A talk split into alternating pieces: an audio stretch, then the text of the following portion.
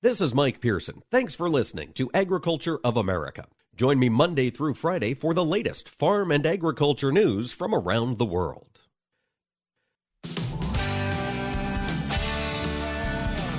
Informing America's farmers and ranchers. This is AOA, produced by the American Ag Radio Network. Now, here's your host, Mike Pearson. Hello, ladies and gentlemen. Thanks for tuning in to AOA here on this Wednesday. Hard to believe it's already July 27th, but that's where we are. Folks, we are going to be talking a lot of different issues today. We're going to look out west into the Pacific Northwest, up at the Columbia River Basin and the Snake River Basin.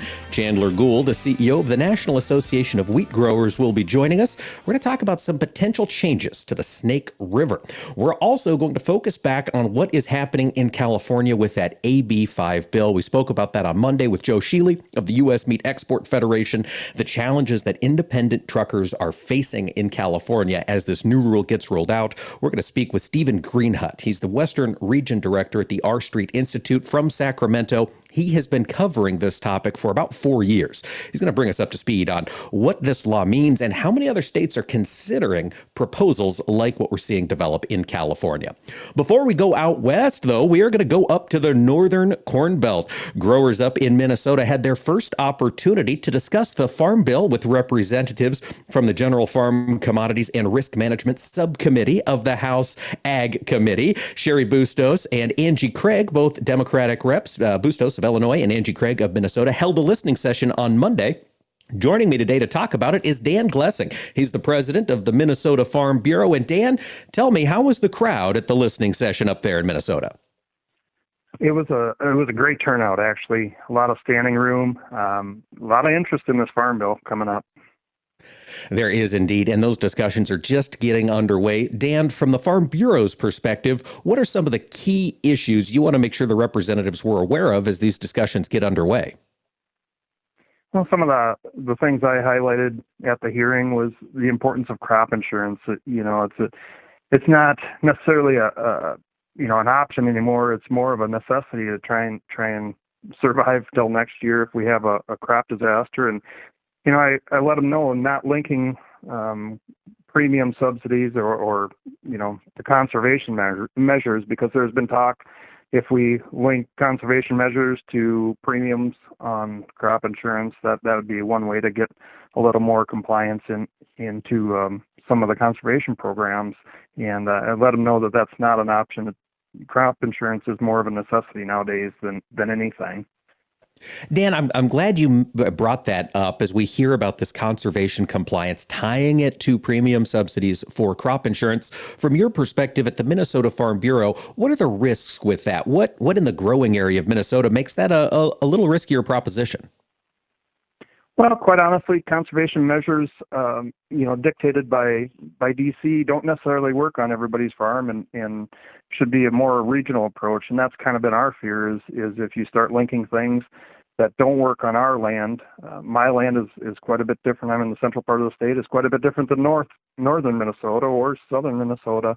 Likewise, in Iowa, Illinois, one approach doesn't fit everything. And so that's an important reason why we're kind of opposed to that. And like I said, crop insurance is more of a necessity to try and stay in business nowadays than with the cost of inputs rising. And, we need that safety net to be a safety net and stand on its own. Indeed. And Dan, I think you mentioned it being a necessity. I talked to many lenders across the Corn Belt who require crop insurance. So, I mean, there are some places where it is truly a part of the financing operation for ag in general. I understand there were farms of all different sizes speaking here. How was the overall attitude? Were folks respectful generally of one another and the different issues they were raising? Yeah, absolutely. And I think that's one thing we have going for us in agriculture. You know, the Farm Bill's been largely bipartisan, and we're there to listen to other people's concerns. We're all in this thing together, and we need to remember that, because there was some talk about emerging farmers and how can we help them get started if they have a good business model and a good market. How can we help them facilitate that business, getting going and being part of agriculture?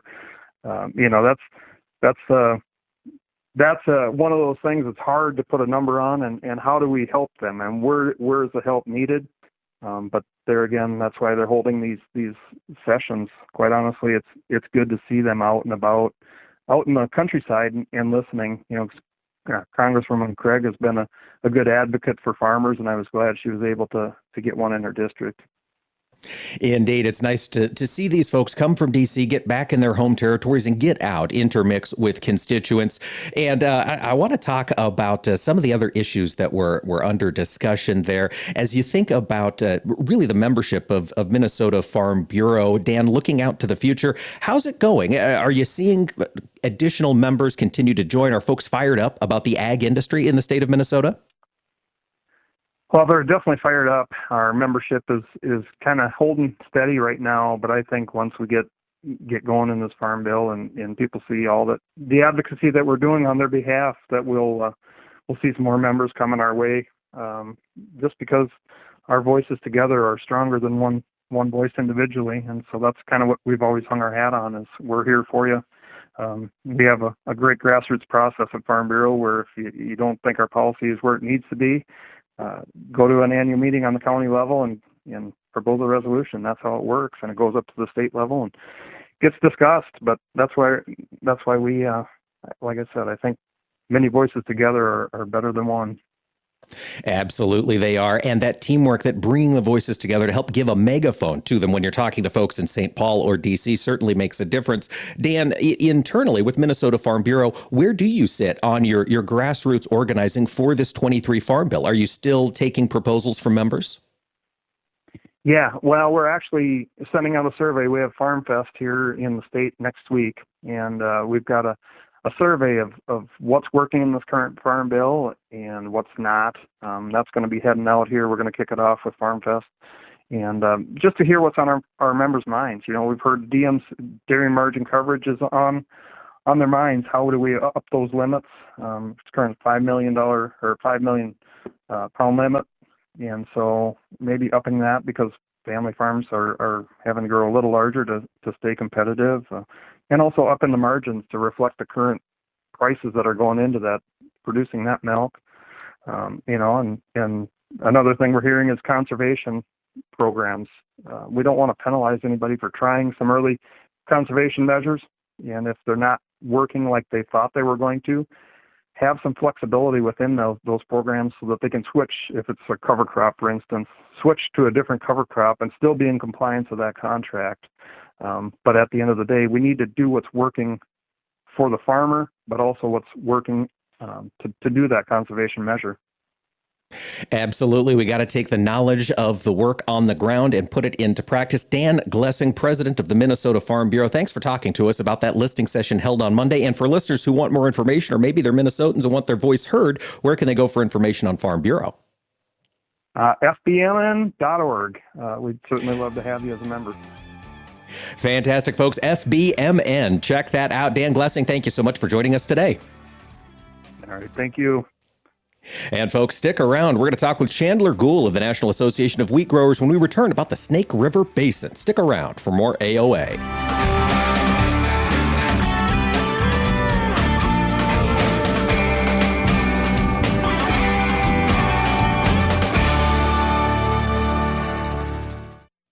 Hi, this is Mike Pearson. You're listening to AOA, Agriculture of America. Don't go away, more AOA coming right up. The American Coalition for Ethanol is hosting its 35th annual conference in Omaha, Nebraska, Wednesday, August 10th through Friday, August 12th. This must-attend event for industry leadership features timely updates on ethanol public policy, market development, board of director training, and more. This event combines the detail of high-level training courses with all the fun of a family reunion. For event details, visit ethanol.org. That's ethanol.org. Every Tuesday, we'll be sitting around the table, sponsored by CHS. Join us and learn how CHS creates the vital connections that empower agriculture, helping farmers and ranchers like you succeed. We'll hear from different voices from throughout the cooperative system, sharing stories about how good things happen when people work together. Join us around the table every Tuesday or visit cooperativeownership.com to learn more. Choose the proven performance of the Roundup Ready Extend crop system, featuring high-yielding Extend Flex soybeans and the exceptional weed control of XtendiMax herbicide with Vapor Grip technology. Elite genetics, triple herbicide tolerance, flexibility that delivers results, backed by 25 years of innovation. That's the Roundup Ready Extend crop system, the system of choice. XtendiMax is a restricted-use pesticide. Always follow stewardship practices, all pesticide label directions, and check with your state pesticide regulatory agency for specific restrictions in your state. They say if you listen hard enough, you can hear the corn grow. It's true.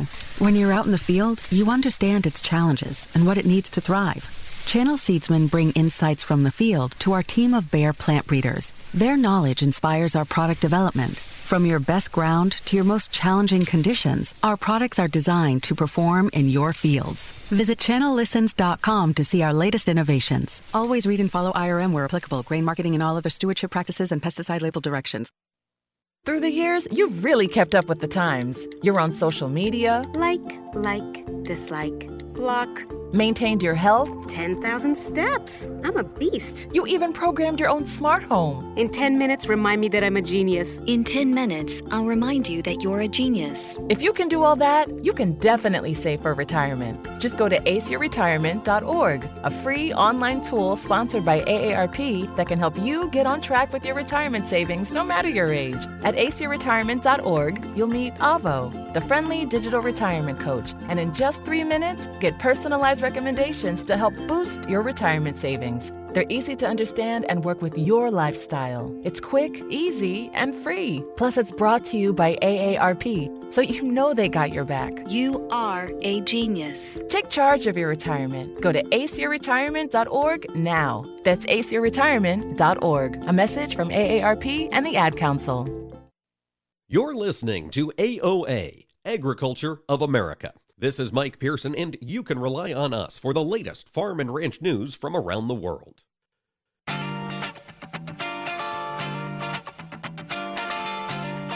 Information farmers and ranchers need to know.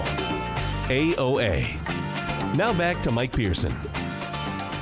Hello, ladies and gentlemen. Thanks for tuning in to AOA here on this Wednesday. You know, when we think about the advantages that American agriculture has, they are legion when we compare to our fellow agriculturalists around the world. And one of the key advantages we have in this country, according to economists who study this issue, is our river system.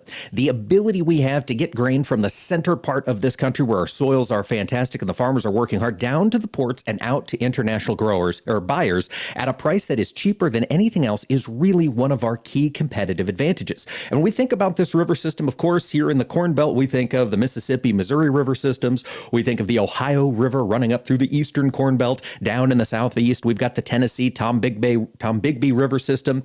And then, of course, out west, we have the Columbia and Snake River Basin. Now, both of these two rivers out west have been the focus of a lot of environmental concern over the past really 40 years. Those two rivers are home to trout, salmon and steelhead, and those two populations have been in decline. So environmental groups have been working to try and restore these two species of fish, while at the same time we've got agricultural groups, we've got business groups who are working to maintain navigability there on the Columbia and Snake River basins. Now here, just about 2 weeks ago, the White House Council on Environmental Quality, apologies, just completely blanked on the name there, the CEQ at the White House published a series of reports, and they were looking at the impact of dams on the lower Snake River Basin. Now, our friends at the National Association of Wheat Growers obviously have been tackling this issue for several years, and they're concerned about some of the issues that are developing that we're seeing in that market, and we're seeing in that area. And they're really concerned about the potential recommendations coming from this White House to perhaps remove a dam. Now, hopefully we will be hearing from Chandler Goule. He is the CEO of the National Association of Wheat Growers. They have been following this quite some time, and we've got him with us. Chandler, thank you so much for joining us today on AOA. Hey, thank you very much for the opportunity, and looking forward to our discussion. Well, let's talk. We were just talking about the importance of the navigable river system here across the United States, and in particular focus right now is the Columbia and Snake River Basin. Chandler, we had this White House report issued about 2 weeks ago. What are they recommending in order to bring back these salmon and steelhead trout?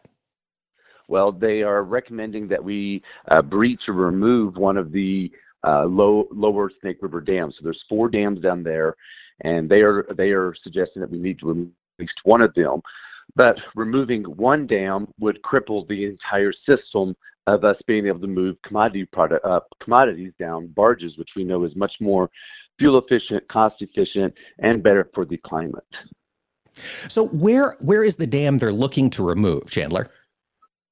So the 4 lower dams kind of basically run from Lewiston. They're in Idaho, which is what makes it so interesting that you have got a Washington governor and support there to remove dams that's not even in their own state. And so, there's going to have to be a battle on Capitol Hill should they want to move this forward. But what I really thought was interesting about the report is it blatantly, completely omitted anything about agriculture because they knew there was no benefit to agriculture whatsoever from the suggesting of the removal of that dam. That is what is so staggering about this coming out of the White House. They've compiled these 2 different reports, one looking at salmon and steelhead and the other looking at electricity. And at no point did either of them did they talk about barging or the importance to agriculture. Chandler, from your perspective, working with wheat growers, what would the elimination of water shipping on the lower Snake mean to Idaho producers?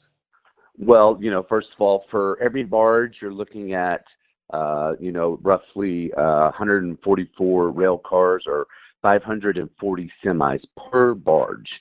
And just from the wheat point of view, we ship 60% of the Pacific Northwest through that river system. And then even on a larger scale, we ship 10% of all U.S. wheat goes out that river system. And I think there's also a very bad precedent being set here, too.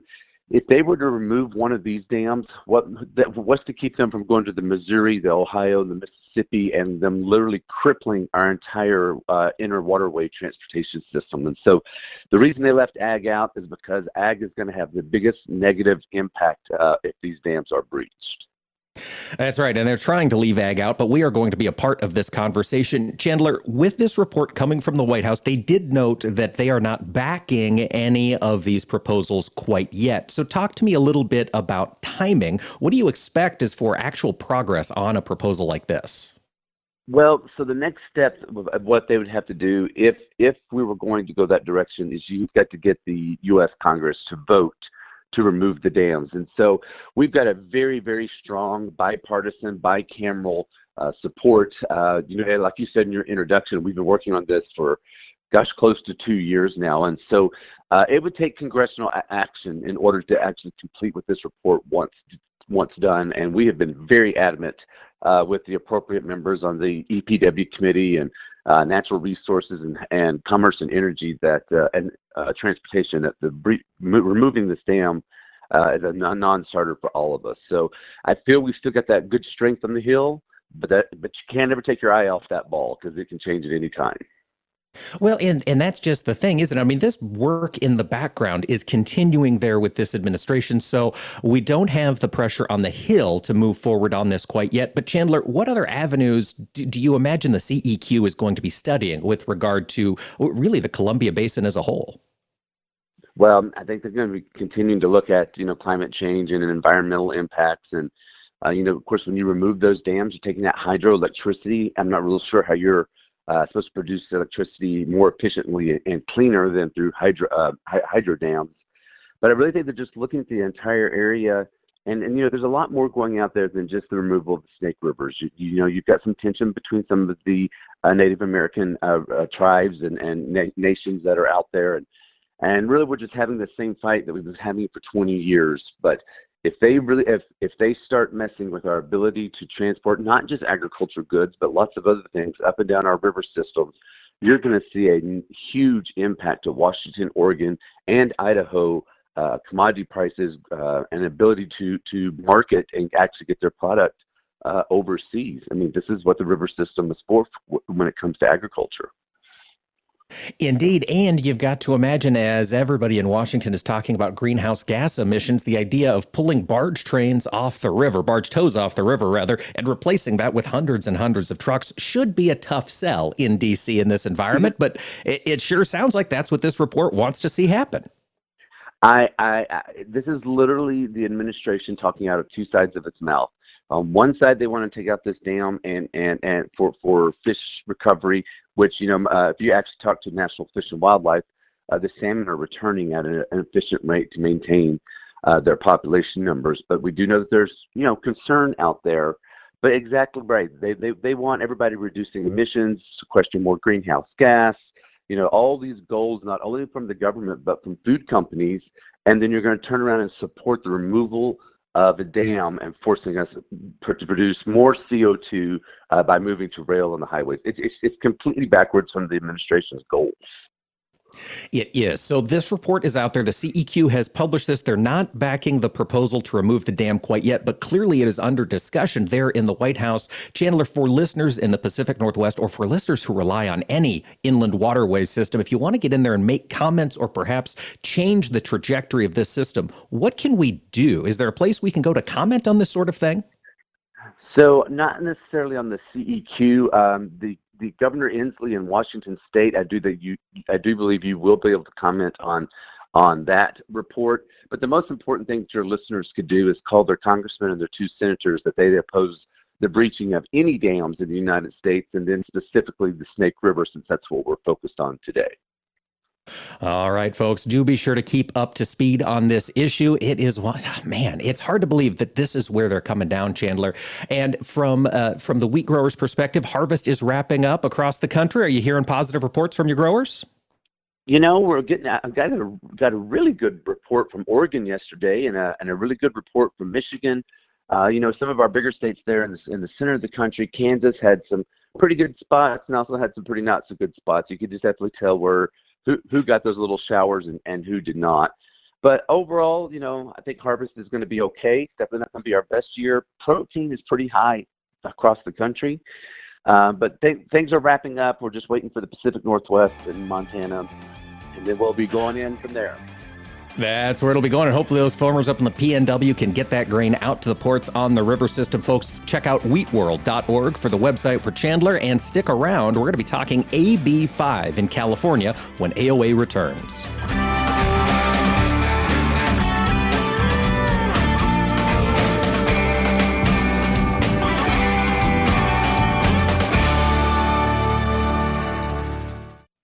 Hi, this is Mike Pearson. You're listening to AOA, Agriculture of America.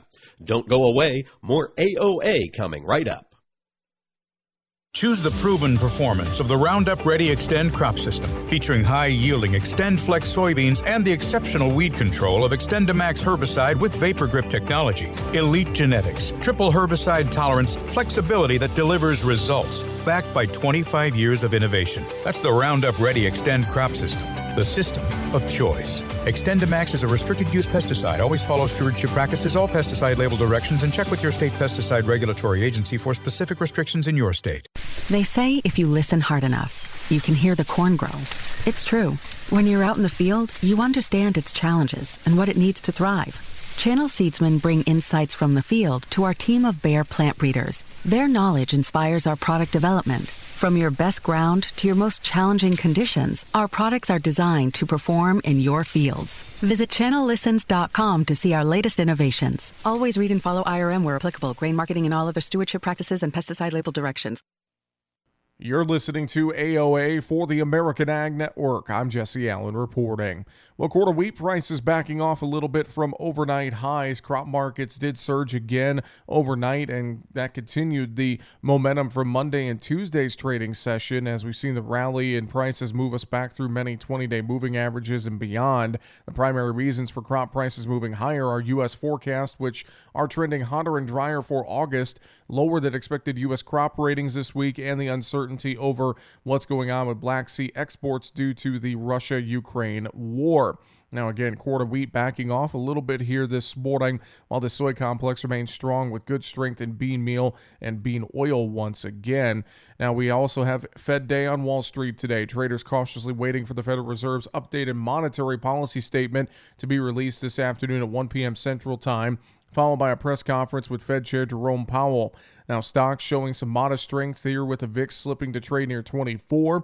A bit of a risk-on sentiment overnight and this morning with positive money flow into the equities and into much of the broader commodity sector as well. The dollar index pulling back to trade near 106.9 as the trade is anticipating a 75 basis point interest rate hike with the Fed's announcement here this afternoon. A few market numbers. Corn for September up 2, $5.99. December up 3/4, $6.01 1/2. August beans up 43, $15.75 at 3/4. November up 27 at 1/4, $14.11. August bean meal up 15.90 a ton, $4.88.30.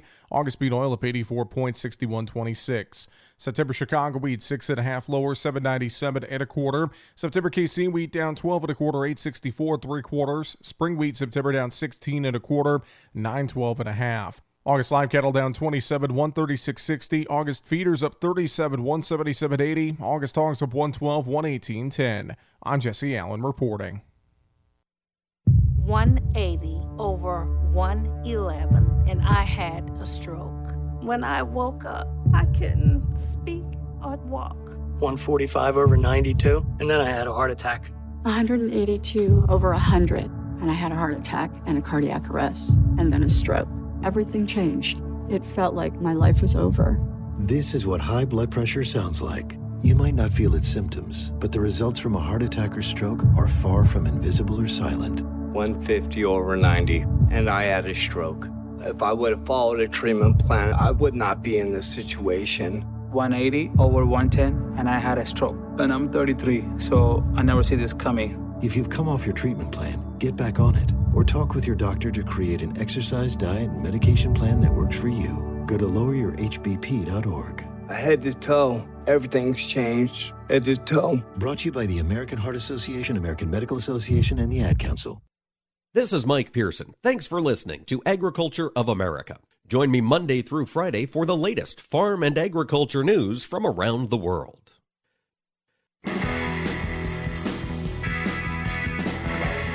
Information farmers and ranchers need to know. AOA. Now back to Mike Pearson. Welcome back, ladies and gentlemen, to AOA. You know, we've been talking a lot about region-specific policies, and we're going to do that again because this policy that we're going to talk next in California is a very important one. Earlier this week on Monday, in fact, we talked with Joe Shealy of the U.S. Meat Export Federation about the hang-up of beef exports at the Port of Oakland. Last week, truckers from across the state of California, and particularly those truckers who haul goods in and out of the ports, many of them, and perhaps as many as 70% of the total truckers throughout California who do this work, are independent contractors. And there was a law passed several years ago in California called AB5, and that law is designed to eliminate independent contractors. It was really written to combat Uber and Lyft, but lots of exemptions have been written, and now it turns out that law is going to be going into effect. And really what these truckers are saying is that AB5 would require them to give up their businesses. Remember, these folks are independent operators. They've been paying taxes. They've been paying their Social Security support as their own independently operated businesses for years. And now the state of California wants them to become employees of the firms they are driving for. Stephen Greenhut is the Western Region Director at the R Street Institute, and they have been covering this issue quite a bit. We are getting Stephen connected here on the line right now. We'll have him on in just a bit, I would hope. But this topic, the reason I think it's worth discussing, yes, it matters for exports. Yes, of course, it matters for supply chain disruptions that we are seeing throughout the economy, as so many goods do come into those West Coast ports and need to be carried by these independent truckers throughout the to get their journey started in the supply chain. But what we're also seeing is other states taking a look at legislation similar to this in California. They are working to in their mind, hold accountable companies that use independent contractors, and usually it's Uber and Lyft are the ones that take the the biggest brunt of the criticism, Grubhub, any sort of delivery service. So what happened in the state of California is the Supreme Court in 2018 said you can only be an independent contractor if you pass the ABC test. They set out three different ways that you could, in fact, qualify as an independent contractor. The first rule, if you're an independent contractor, you cannot work under the company's direction. They can't be giving you assignments every single day and telling you to go accomplish them, because then the Supreme Court of California argues you're an employee, not an independent contractor. You've got to have freedom to pursue your own goals if you're an independent contractor. That's step one.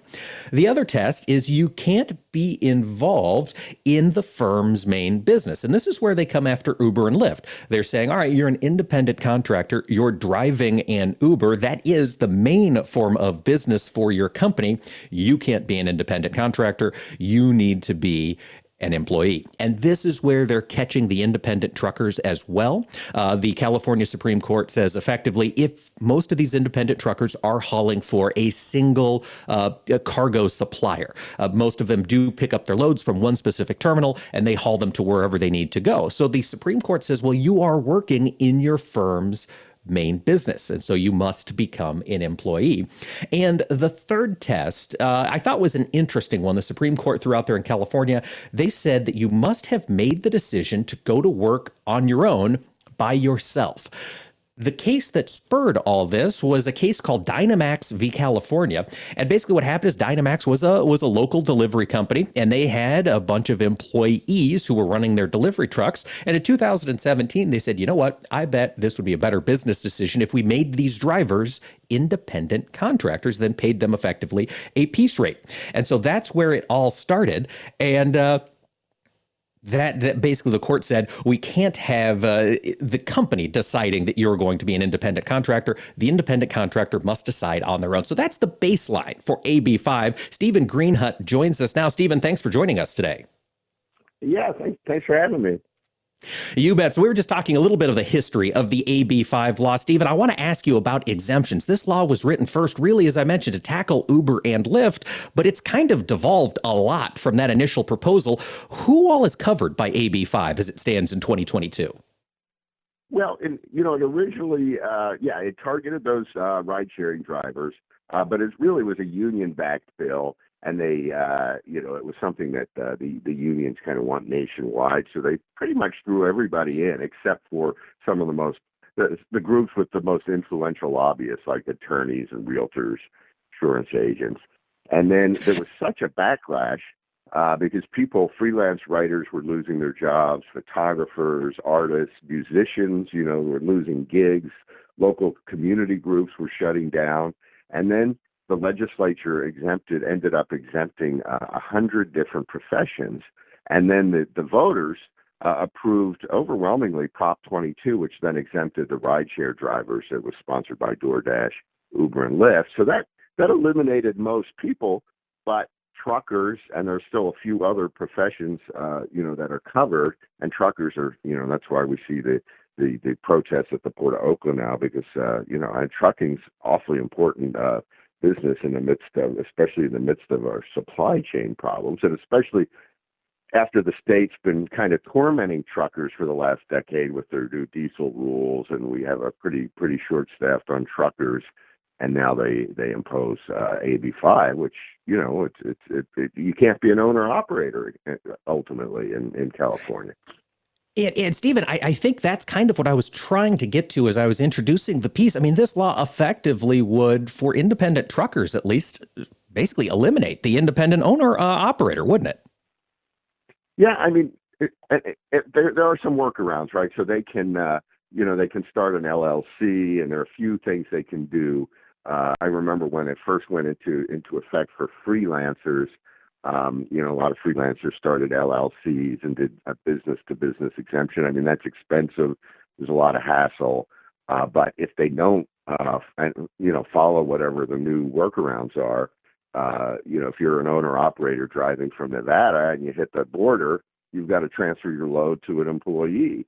So, and by the way, the legislature refused to soften or suspend the laws. They suspended many laws during COVID. They refused to suspend AB5, even when they wanted us to be at home, right, getting deliveries and not being out in stores buying. So it's an ideologically driven, union-backed legislation, and it's the mark of particularly bad legislation if you pass a bill, a landmark bill, and then you exempt pretty much everybody out of it. That doesn't make any sense whatsoever. But no. That's no, where we are. But it's yeah. It really doesn't make any sense. As you mentioned, the supply chain disruptions, the fact that truckers have been paying $6 plus a gallon for diesel in the state of California for the past 6 months. I mean, it really feels like AB5 is kind of kicking these truckers when you're down. And Stephen, you mentioned something that I think is crucial for our conversation here, which is what happens if I'm an independent owner operator from Nevada, and that's where my business is headquartered, and I'm hauling loads into California. Will I still be able to do that? Well, that's one of the other things is it's not always so clear, right? How I remember, being in the profession as I'm a journalist and work for a think tank, so I know a lot of writers, and it wasn't clear, right, how it applied and whether this applied or that. So I don't know. I mean, every trucker, I guess, is going to need to consult with an attorney now to figure out. I don't know. Yeah, before you take this load, call your attorney to see if you can get it to where it needs to go. That does not seem like the kind of practice that's going to encourage business formation in the state. Stephen, is the legislature going to waver on this? Well, we've been discouraging business formation in California ever since before I moved there 30 years ago or whatever. So it's the business. It's a beautiful state, by the way, and it's a wonderful place to be. I've been here for a long time and really like it, but the legislature is not, it just imposed one regulation and tax after another on businesses, and businesses have been, fleeing for years. I mean, I went to a press conference once in near Los Angeles, where at the site of a closing factory, where all the different businesses were there comparing notes on which state to go to. That's not a good, healthy. No, that's pretty grim, Stephen. That is pretty grim indeed. I want to ask you about the spread of the ideology that backs laws like this. California, of course, we see frequently the beginning launching these type of proposals. Are there any other states where you're hearing this type of legislation potentially moving forward? I think after I'm not sure. I haven't been tracking it in other states. I know there were some efforts. At the federal level to impose some elements of AB5, and I think some states, maybe in the Northeast, had considered it, but the blowback was so severe that, from what I understand, that the kind of the movement has slowed a bit, and there has been movement in some states, like Virginia, even to preempt it, to pass. Legislation that would ban that sort of thing, but again, I'm pretty much focused on California and the Western states, so I haven't been tracking all the states and every element. But there's been some, and you also know the legislatures. I mean, people introduce bills, and it's always hard to ascertain whether it's a serious bill or just a bill. That's the truth. Which one of these is going to make it and which one of these is going to drive some headlines for Election Day? Folks, we've been talking to Stephen Greenhut. He is the resident senior fellow and Western Region Director at the R Street Institute. You can read more of their writing on the AB5 bill at rstreet.org. Stephen, thank you so much for joining us today. Yes, thanks for having me. Appreciate it. And folks, stick around. When we return, we're going to talk about the minimum global corporate tax and how it might not be coming to the U.S. Stick around for more AOA.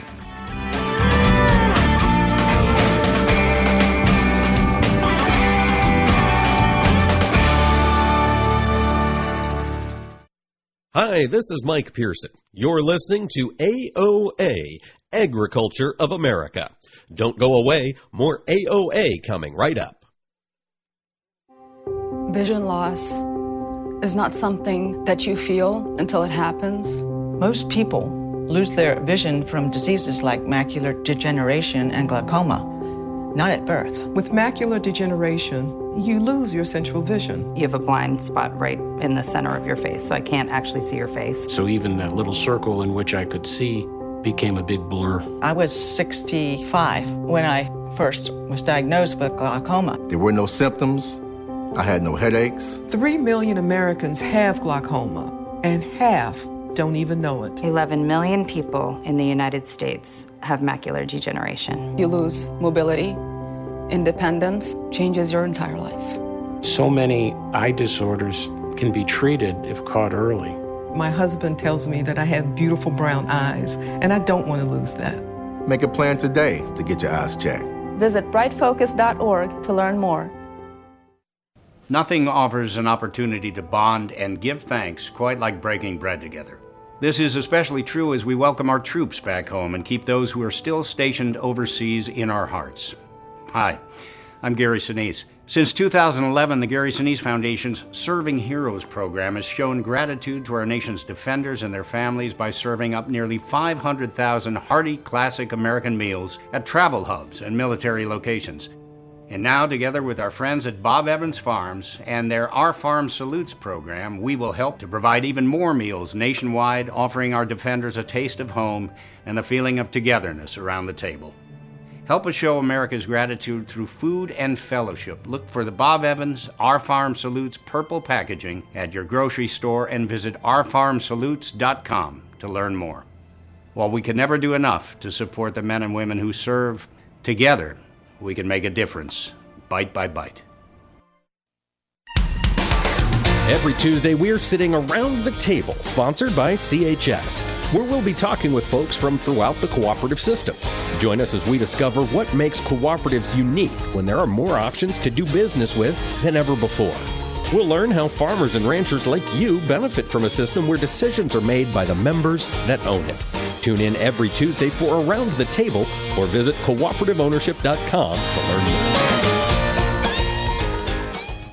Choose the proven performance of the Roundup Ready Extend crop system, featuring high-yielding Extend Flex soybeans and the exceptional weed control of XtendiMax herbicide with Vapor Grip technology. Elite genetics, triple herbicide tolerance, flexibility that delivers results, backed by 25 years of innovation. That's the Roundup Ready Extend crop system, the system of choice. XtendiMax is a restricted-use pesticide. Always follow stewardship practices, all pesticide label directions, and check with your state pesticide regulatory agency for specific restrictions in your state. They say if you listen hard enough, you can hear the corn grow. It's true. When you're out in the field, you understand its challenges and what it needs to thrive. Channel Seedsmen bring insights from the field to our team of Bayer plant breeders. Their knowledge inspires our product development. From your best ground to your most challenging conditions, our products are designed to perform in your fields. Visit ChannelListens.com to see our latest innovations. Always read and follow IRM where applicable, grain marketing and all other stewardship practices and pesticide label directions. Are you looking to improve crop nutrition and soil health? Anuvia Plant Nutrients is holding several Future of Fertilizer field tours across the Midwest. The first tour stop is Cedar Falls, Iowa on Tuesday, August 2nd, where Agriculture of America will be broadcasting live. The tour continues in Farmer City, Illinois on August 3rd and Sheridan, Indiana on August 4th. For more information on dates and location and to reserve your spot, visit us at fertilizertour.com. That's fertilizertour.com. The average American eats 250 eggs per year, which translates to a total annual consumption of 76.5 billion eggs in the U.S. About 60% of eggs produced here in the U.S. are used by consumers, and about 9% are used by the food service industry. A chef's hat is said to have a pleat for each of the many ways you can cook eggs. The color can range from white to deep brown. Hens with white feathers and earlobes lay white-shelled eggs, while hens with red feathers and earlobes lay brown-shelled eggs. Because breeds that lay brown eggs are typically slightly larger birds, they require more food, making brown eggs usually more expensive than white. You can tell whether an egg is fresh or stale by dropping it in water. A fresh egg will sink, but a stale one will float. Eggs also contain all the essential protein, minerals, and vitamins, and egg yolks are one of the few foods that naturally contain vitamin D. And eggs are also good for your eyes because they contain lutein, which helps prevent age-related cataracts and muscle degeneration. These farm facts brought to you by the American Ag Network. You're listening to AOA, Agriculture of America. This is Mike Pearson, and you can rely on us for the latest farm and ranch news from around the world.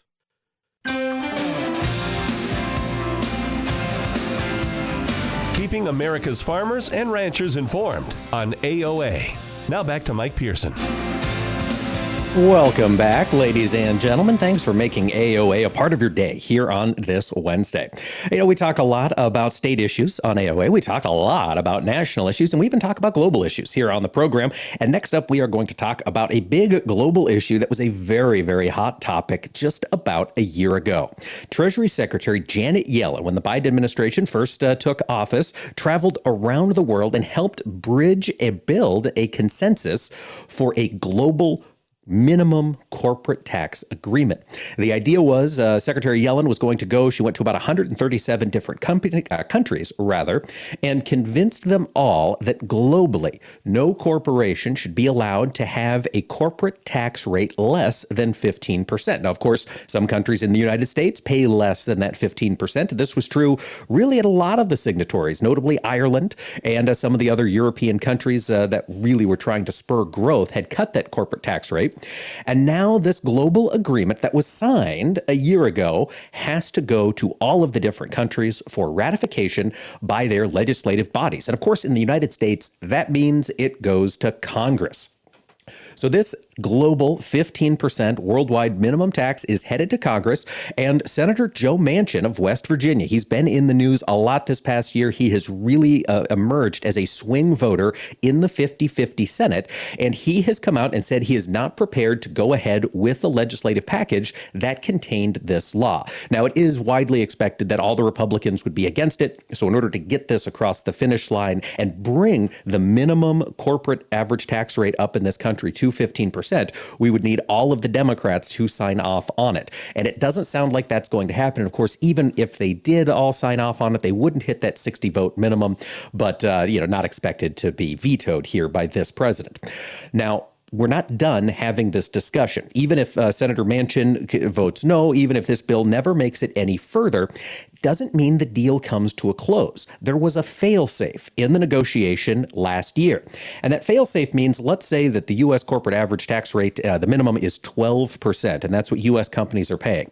If that U.S. company is doing business in a country that has signed on and passed this corporate global minimum tax rate, then that company, that country, gets to charge the excess between the corporate rate here in the U.S. and this global 15% minimum. So what these negotiators are saying is that, okay, even if the U.S. doesn't pass this law, the U.S. companies are still going to be paying these taxes on any deals they're doing in these places. It just means the U.S. won't be getting the tax revenue. So this hasn't passed yet. Of course, it doesn't sound like it's going to, but even if it doesn't, it is still going to be an issue discussed in this country for some time to come. The UK has announced they are drafting the rules to get this going. The EU naturally has been working to make some progress on this, but the EU hasn't signed off on this yet either. The country of Hungary in Eastern Europe is holding off. They're one of those who cut their corporate tax rate in a bid to induce companies to move into Hungary and grow businesses. They say, hey, we don't want to raise it. We want to make sure these companies have a reason to stay in Hungary. So the European Union really in the same boat as the U.S. on this whole deal. Now, we do have some more news coming out of the United States government later on today. I shouldn't say the government. I should instead say the U.S. Federal Reserve. We will get meetings from the Fed's Open Market Committee later this afternoon, and we are expected to see another interest rate hike. The question remains the size of the hike. Back at the first part of this month, when we saw the June inflation number come out at 9.1%, a lot of folks in the market believed that we were going to need to see the Fed move interest rates a full percentage point higher. That's 100 basis points was what the trade anticipated. We'd need to see the Fed raise rates in order to keep the economic jitters down. However, since we have seen a fairly substantial pullback in the equity markets, we've seen some additional costs climbing throughout the economy. Several Fed governors, notably Governor Christopher Waller of St. Louis and James Bullard, both came out and they said they are expecting, or they would prefer to see, a rate hike of 75 basis points. They are in their quiet period right now. We'll hear from them a little bit later, early in the afternoon. We'll get that update from the U.S. Federal Reserve. And it will move headlines for about a day. The Federal Reserve number will be the most discussed piece of market data from about 2 p.m. this afternoon until about 8 o'clock tomorrow morning, when we receive the U.S. GDP numbers for the second quarter. That's coming out tomorrow. There has been a lot of questioning. Will the U.S. economy officially be in a recession? And despite some of the redefinition happening in the White House, a recession is still defined as 2 consecutive quarters of negative GDP growth. As of right now, and again, these numbers aren't going to come out until tomorrow morning, but economists are expecting to see a 0.4% increase in second quarter GDP tomorrow. Now, if that is what the Uncle Sam prints tomorrow morning, if it is a 0.4% increase in the size of the economy, well, folks, we're not technically in a recession. That would actually be above growth neutral. That would be above zero. That would put off the recession talk for at least another quarter. But the overall trend continues to be slowdown in the economy. On Monday, we heard from Walmart. They announced that they are cutting their profit outlook. Their concerns about the consumers having the cash necessary to pay for all of the higher prices throughout the economy. We saw Target make a similar announcement just about a week and a half ago, and both of these companies say, hey, we are dealing with lots and lots of inventory, and we're concerned that folks may not be coming back out to buy it. Before we let you go for the day, folks, we are seeing a lot of red on the grains today in Chicago at the Board of Trade. We've got corn mixed, we've got wheat down. Soybeans, however, are on fire. That front month August soybean contract goes into delivery on Friday, so the open interest is very low, but we are up 40 cents in the August soybean, September contract up 25.5, and November new crop soybeans right now up 25.75 cents. A lot of strength there. We'll discuss that in the market segment tomorrow on AOA. Folks, thanks for tuning in today. Have a safe afternoon, and we'll see you tomorrow. Take care, everybody.